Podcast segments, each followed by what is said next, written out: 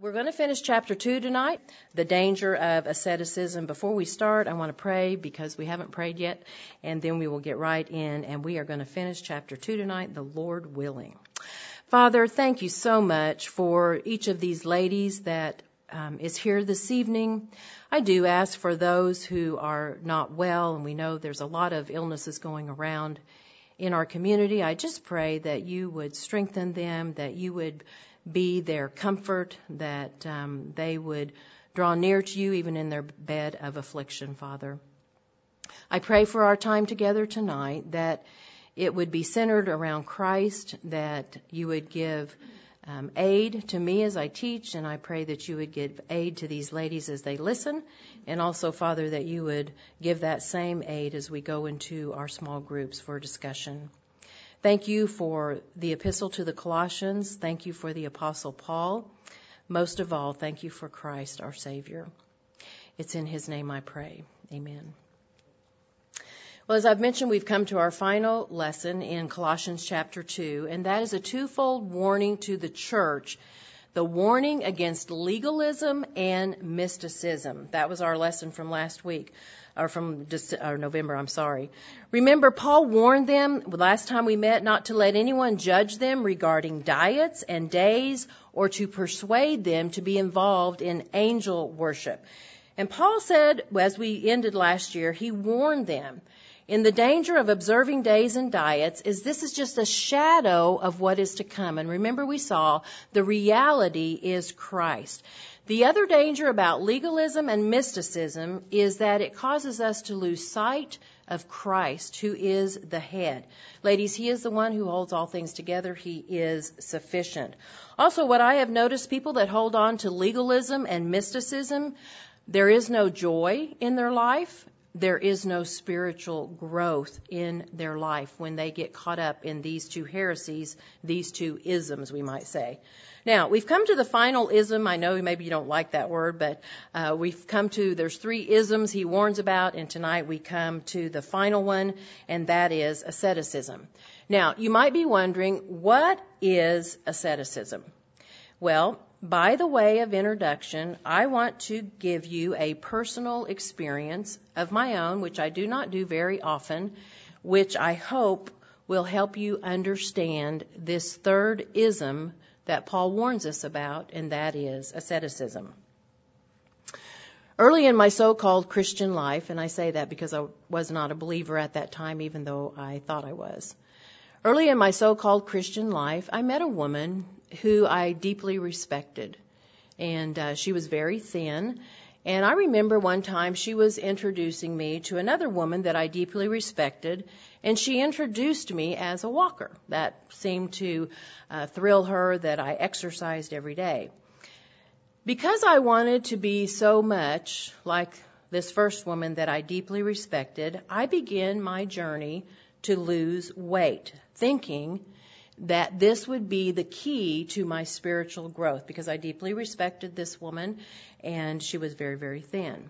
Now, keep in mind, I wasn't obese at that time by any means. Losing five to ten pounds wouldn't have hurt me, but I was not overweight by any means at that time. That was over 30 years ago.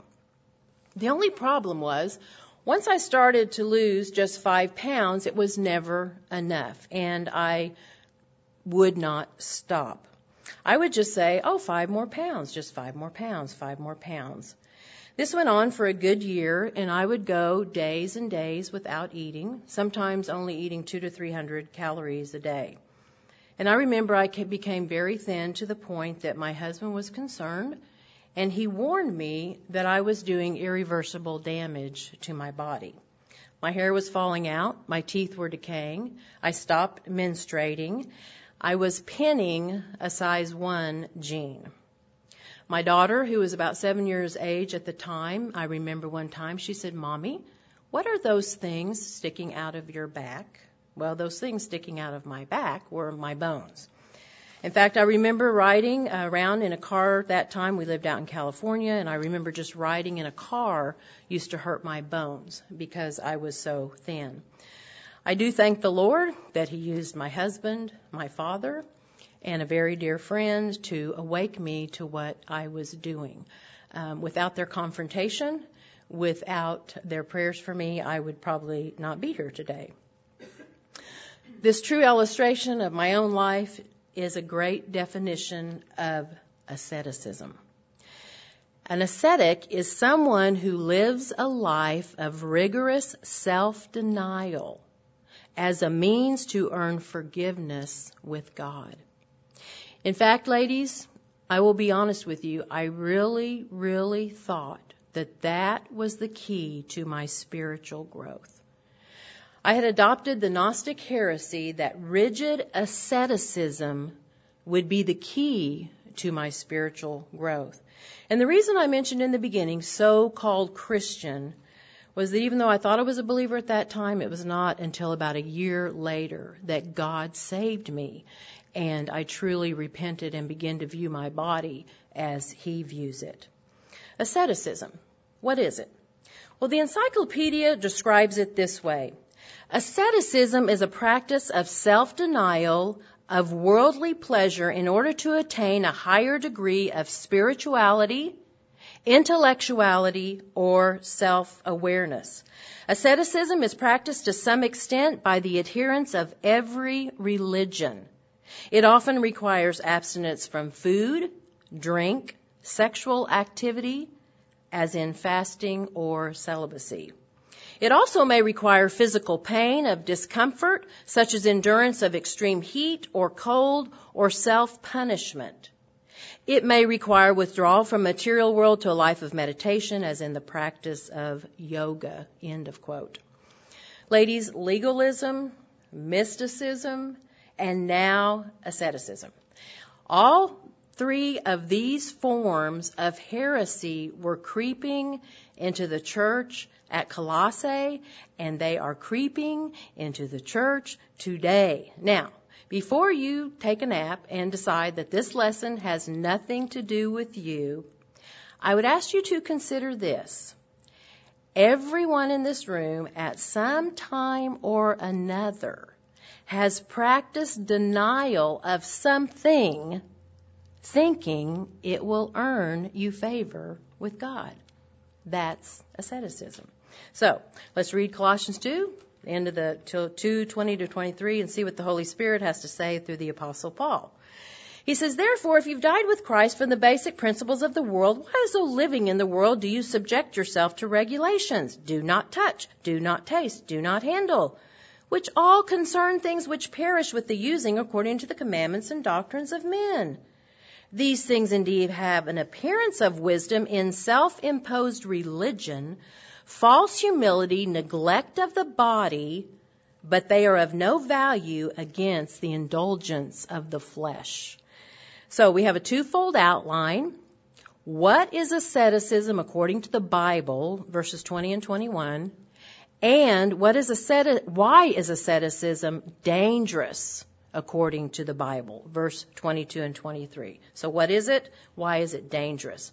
So let's consider what it is according to the Bible. Paul says, therefore, if you be dead with Christ from the rudiments or principles of the world, why as though living in the world you subject to these ordinances? Now, we've been in Bible study long enough to know anytime you have a wherefore, it's there for a reason. It forces you to look back at what has already been said. Basically, what Paul is saying, in view of everything I have written thus far, in view of the fact that Christ is sufficient and you need nothing else, in view of the fact that you are dead with Christ, then why in the world do you want to go back to all that stuff? Regulations, legalism, mysticism, asceticism. In fact, the word if is actually translated in the Greek since. It's not if they've died, since you have died with Christ. In fact, the Greek word speaks of an action in the past that has already happened. The church at Colossae, remember they're saints, they're Christians. But heresy was still creeping in to the church. Paul says, You believers have died. You have died. Your old way of life is gone. Don't go back there. In fact, remember, Paul already had reminded them in verse 14 that Christ blotted out those ordinances which were against us and he nailed them to the cross. So why do we want to take them up again? In fact, in Galatians 2:20, Paul says, "I've been crucified with Christ." Ladies, the death of a believer with Christ is a death to sin, a death to the law, a death to guilt, and death to the world. Paul says you've died. You've died to legalism. You've died to mysticism. You have died to asceticism. So why do you want to revive it? Why do you want to put yourself under bondage again? In fact, Paul goes on in Galatians 2:20 to say this, I've been crucified with Christ. It's no longer I live, but Christ who lives in me, and the life which I now live, I what? Live by the Son of God who gave himself for me. Ladies, Paul is very clear that the children of God do not live by rules or self denial, self mutilation. We live by what? By faith. The just shall live by faith. Ladies, we don't live by a list of do's and don'ts. We don't live by worshiping angels and we don't live by rigid asceticism. It is by faith in Christ and Christ alone. Paul says you've died to all those isms. In fact, Paul already alluded to that in verse 12 and 13. Remember when he wrote they'd been buried with him in baptism and risen with him to newness of life? The picture there is we've died to the old man, but we have been risen to newness of life. In fact, we learned from one of our previous lessons that uh, when he talked about going back to the rudiments of the world, those were the elementary principles. Remember, one, two, three, four, A, B, C, D. Why do you want to go back to that? He says when you can have Christ. Paul says these things are not after Christ. So, he says, so since you are dead to these things, why as though living in the world do you subject yourself to these regulations? Why are you following the world's way? Why are you subjecting yourself to man's rules? Why are you listening to false teachers? Now, maybe you're wondering what regulations is Paul talking about? Well, the answer is found in verse 21. Do not touch, do not taste, do not handle. Don't touch this, don't taste that, don't handle the other. Now, Paul is describing with these three do not do the third ism to avoid, and that is asceticism. And let me remind you again what it is. Asceticism is a man made system of rules based on human commands and teaching. It is our attempt to achieve holiness by rigorous self neglect, self denial, self infliction. In fact, history records for us some who practiced asceticism. And you know what they did? Many of them rejected marriage, they rejected sex, they rejected parenthood, and even their self. In fact, one writes they allowed themselves no food that was pleasant to the taste. They ate dry, coarse bread and drank only water. Many of them ate nothing until sunset, and if anyone touched them who did not belong to their sect, they washed themselves as, as if they had been most deeply defiled.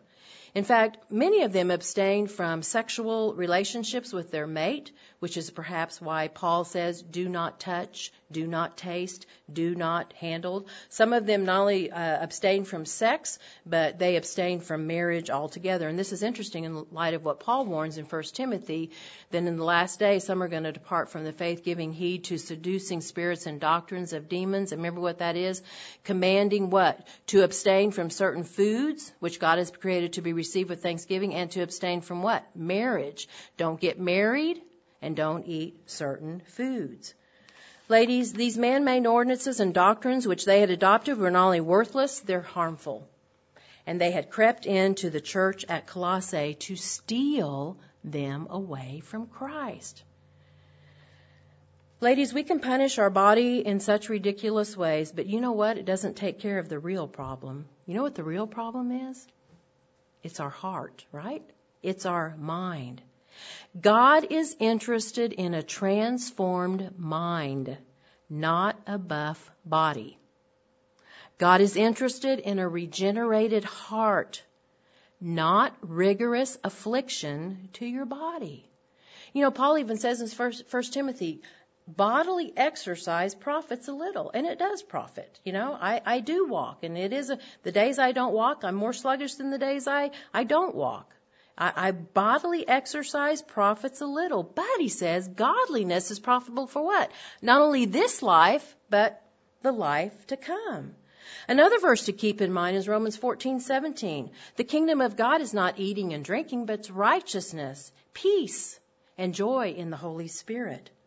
Ladies, these latter things, righteousness, peace, joy, those are the things we should be pursuing, right? Not legalism, not mysticism, not asceticism. If you want to grow in Christ in 2018, it will only come through the things of the Holy Spirit, not a mystical spirit. So, what is asceticism according to the Bible? It is regulations that require one to not touch, not taste, not handle. Now, Paul now shifts to why asceticism is dangerous according to the Bible. Ladies, do we really understand what's going to happen to all those man made rules? Do you know they're all going to perish? Look what he says in verse 22. Which all concern things which perish with the using according to the commandments and doctrines of men. Paul says this, all this stuff is going to perish. It's going to corrupt. It's going to decay. And notice he says all are going to perish. Not just some, all this stuff. In fact, we know from 2 Peter the whole world is going to burn up. Peter says in 2 Peter, the day of the Lord will come as a thief in the night, in which the heavens will pass away with a great noise, and the elements will melt with fervent heat. Everything is going to burn up. In fact, he says, seeing that these things are going to happen, what manner of people ought we to be in holy living and godliness, realizing one day this earth is going to burn up. Ladies, all this stuff is going to burn up. So why are we so insistent on being involved with such nonsense? Peter says the same thing Paul says. All of it is going to perish. Paul says the kingdom of God is not food and drink. It's what? Righteousness, peace, and joy in the Holy Spirit. Ladies, we should be focusing on things that will last, like the Word of God and the souls of men. Our things, our focus should be on the eternal, not the temporal.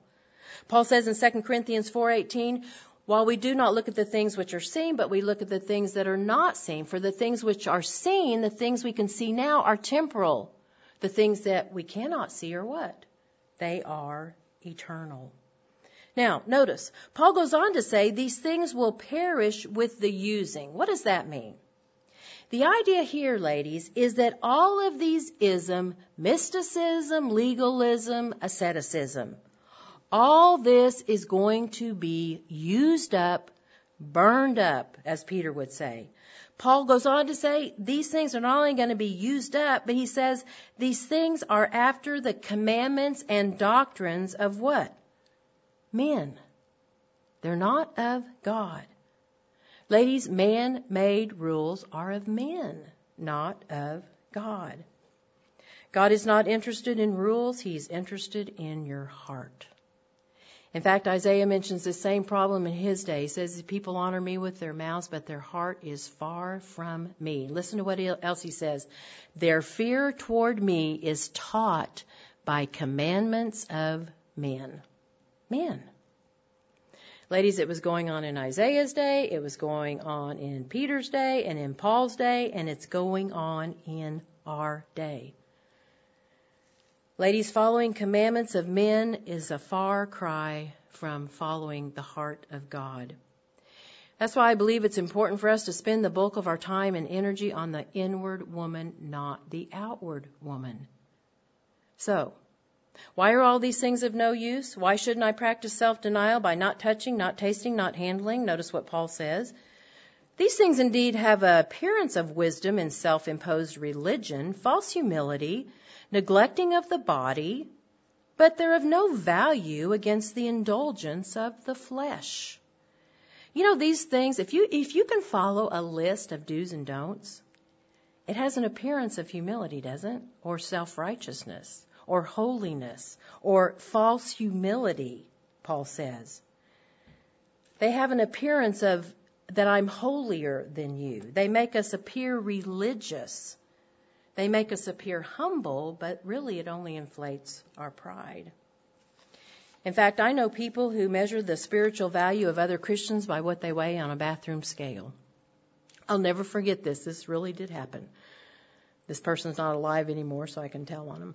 But I remember a woman one time telling me that she was trying to find a new church, and she pulled up to the church parking lot, and uh, she waited to see, you know, as people got out of their cars, and said she noticed many people were overweight by her standard.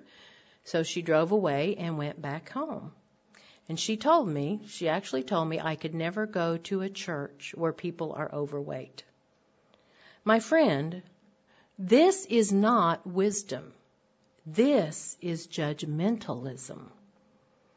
So, Paul says it's not only an appearance of wisdom, but Paul says it's a self-imposed religion. This is a religion that someone devises and prescribes for himself. That's what Paul is saying.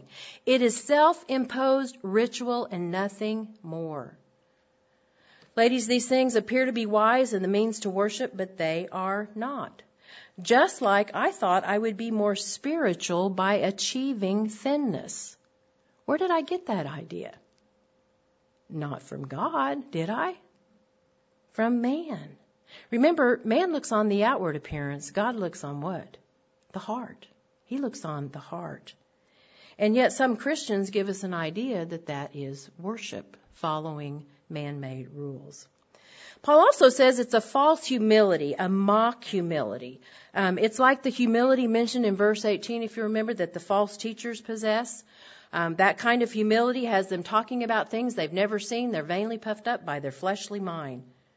You know what they do? They substitute a self manufactured humility that glorifies themselves but not God.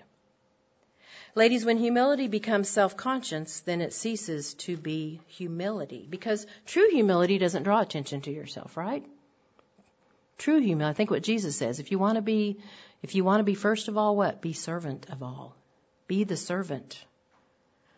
In fact, it's the humility that Paul writes about when he speaks of our Lord. He made himself of no reputation, took upon him the form of a servant, and was made in the likeness of man. And being found in fashion as a man, he humbled himself and became obedient to the death, even the death of a cross. That's humility, right? Dying to yourself for the sake of others. That's quite a contrast from the false teachers, right? You know what false teachers do? They pamper themselves. They want to take others down the heretical path with them. In fact, the Bible says many follow after them. And you know, that was the issue we addressed a couple of years ago when we looked at the Sermon on the Mount. Remember when Jesus was was rebuking the scribes and Pharisees for all their outward works of prayer and fasting and giving to the poor. They wanted to be what? Seen by men. And Jesus pronounces woes on them. They had a false humility. They were puffed up. Notice what Paul says. These things have an appearance of piety and true worship, but you know what they really are? Notice what he says. He says they are of, they are neglect of the body. They are of no value against the indulgence of the flesh. What's he saying? You know what these things really do? They neglect the body. They do cruelty to the body. These things are hard on your body. Ladies, God made our bodies, and practicing asceticism treats the body harshly. You know, when we practice asceticism, we do not consider that we are fearfully and wonderfully made in the image of God. Our body is the temple of the Holy Spirit. Paul says this Do you not know your body is the temple of the Holy Spirit? Therefore, glorify God in your body. In fact, he says you've been bought with a price, the precious blood of Christ. And so therefore glorify God in your body. Ladies, glorifying God with our bodies does not mean abusing them or neglecting them. John MacArthur says this Any asceticism is a great deal more to men's taste than abandoning self.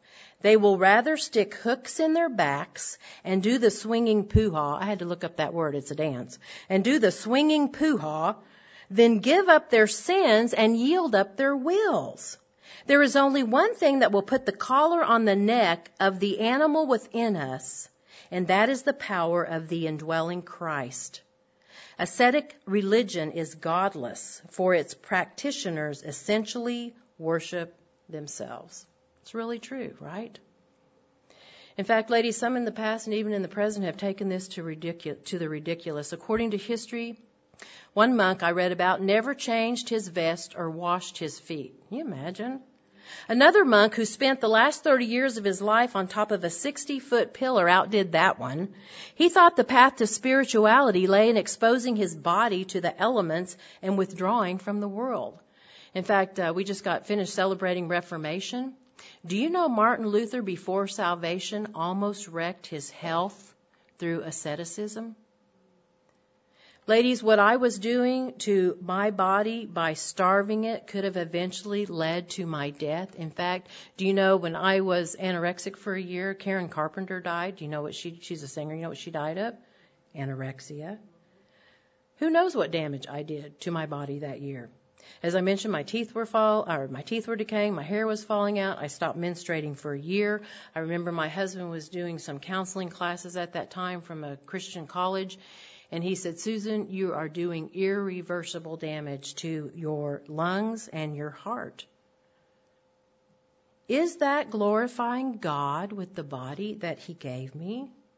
No. Was it the means to my spiritual growth? No, even though I thought it was. Now, ladies, at least you think there are not times we have to deny ourselves physically. I'm not saying that. There are times we do. I mean, probably all of us in this room are on some kind of a diet right now to lose the excess Christmas weight, right? But many times we do go. Many times missionaries have to go without food for various reasons, or you might choose to fast for spiritual reasons. That's good and that's godly. But we should not do these things if we think the end will bring favor with God or if we think it's the means to our spiritual growth. You know, I think about Paul. He went hungry. He was thirsty. He was cold. He was naked. I mean, did Paul do all this so he could puff himself up and say, you know, look how religious I am? No. These were the circumstances that God divinely put in his life when he was traveling all over sharing the gospel. He didn't do it to gain favor with God. In fact, uh, he enjoyed them, I guess, so much more. He says he gloried in the infirmities so that the power of God would rest upon him. But he didn't inflict these things upon himself. Paul was not seeking self glorification. Ladies, we have a responsibility to take care of our bodies and not abuse it with neglect or harsh treatment. Notice what Paul says. He says, These things are of no value against the indulgence of the flesh. What does he mean? These things do not gratify our flesh. You know what happens? When we endeavor to live by self made rules and religion, we think we're wise, and yet there's absolutely no value other than to feed our flesh, right? When you and I deny our body certain things, it only makes our flesh want them more, right? In fact, Paul says the law said, Thou shalt not covet, so what did I do? I coveted, right? These things do not help our spiritual life, they hinder it. In fact, one man put it this way A man might whip and fast himself into a walking skeleton, and yet the spirit within him might have all its lust unconquered. It's like, you know, when you ever tried to stick to a rigid diet, I have many times.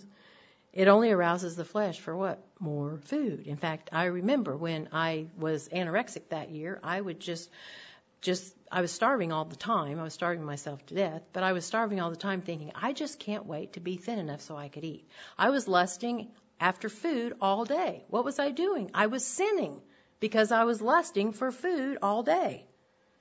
That is not satisfying the flesh. That's what Paul is saying. In fact, I remember having a conversation with Doug during that time, and he said, Susan, when we get to heaven, God may get on to me because I'm overweight, but he's going to get on to you because of your obsession obsession with being thin. And I thought, yeah, it, that's probably true. Paul says, notice what he says, it serves to puff you up. That's all it does, to inflate your flesh. So, asceticism is dangerous. Why? Well, there's four reasons it's dangerous according to the Bible. Number one, all that stuff's going to perish, right? It's going to perish. We just saw. You know, the kingdom of God is not food and drink, it's righteousness, joy, and the Holy Spirit. Secondly, the second reason it's dangerous, it's after the commandments of men and not God. Thirdly, it's dangerous because it feeds our pride. Fourthly, it's dangerous because it promotes a harsh treatment of our bodies. It does not, and number five, I gave you said four, but there's really five reasons. Lastly, it does not gratify your flesh. It doesn't gratify the flesh, it only arouses the flesh. So, ladies, do you have any forms of asceticism in your life? Do you think by denying yourself certain things you will be more spiritual? Do you treat your body in harsh ways thinking that will earn you favor with God? Asceticism, remember, promotes pride, not humility. It's also a substitute for a meaningful relationship with Christ because it leads you away from Christ and the fullness that we have in Him alone. Because you see, if I can soothe my conscience with a list of do's and don'ts, don't do this, don't touch that, don't taste that, don't handle that, then I don't have to be forced to be face to face with the living God and have my sin exposed. And ladies, usually I have found in my own life, for me, it was this to a T. People who practice asceticism usually do so out of a guilty conscience. I had a very guilty conscience. You've heard my testimony. When I came to faith in Jesus Christ a year later, all that guilt went away. The guilt of all my sin and living a life of hypocrisy. Christ died for our guilty conscience, right? Praise God. He came into the world to take away our sins. Also, we need to remember this as we close chapter 2 and before we get into the practical stuff. When we practice mysticism, legalism, and asceticism, it is confusing to new Christians who think that is the key to spiritual growth. That's what I need to do. That's what I thought. I thought, oh, I need to be thin like her. I really respect her. And so you know, she was a big name out there, wrote books, and I go, I want to be just like her. And I thought that was the key to my spiritual life. And then what happens is we end up worshiping ourselves and not God. The biggest reason, however, to avoid these three isms is because of our heart. It reveals our heart. The writer to the Hebrews says it well Jesus Christ is the same yesterday, today, and forever. Do not be carried away with various and strange doctrines, for it is good that the heart be established with what? With grace, and not with foods which have not profited those who have been occupied with them. Ladies, our hearts need to be established with grace, nourished with the good works of Christ, not with the guilt producing works of men. In closing, one man said it better far better than I can, so I wanted to close with his words. He says the answer to legalism is the continued realization of the grace of Christ. The answer to mystics is an understanding of how profoundly we are related to Christ. The answer to asceticism is the reckoning that we have been dead, buried, and are now resurrected with Christ. The answer and where it all began is at the foot of the cross. And he goes on to say this I have seen in my own life and the lives of those that I have counseled that there is a tendency to move away from where we had our beginning, the cross. All our theology, all our preaching, all our singing, all our hymns, all the disciplines of the life experienced in family and relationships are meant to keep us right at the foot of the cross, simply drinking long and deep from the fountainhead, Jesus Christ. Let's pray. Oh, Father, I want to thank you personally for rescuing me out of legalism, asceticism, and Lord, I thank you that you have given, given me a new life in Christ. No longer do I have to be um, thinking of man's rules and living in bondage and guilt. I pray, Father, that if there is anybody here this evening or any of our ladies, Lord, that are caught up in any of these three things that Paul warns the church of legalism, mysticism, asceticism. I pray, God, that you would give them the grace to repent, to turn from those things and turn to Christ alone for sufficiency. Father, I thank you that you have given us bodies to serve you. And I do pray, Lord, that we would keep them fit for service, that that would be our goal. Not to achieve some spirituality, but to be fit for the Master's use. Thank you for, again, this time, and I do pray our time together in our groups would be encouraging and strengthening to our walks with you. And I pray that you'll bring our sisters back next week as we begin chapter 3 and that beloved put off, put on chapter that Paul so beautifully writes for us and for the church. Thank you in Christ's name. Amen.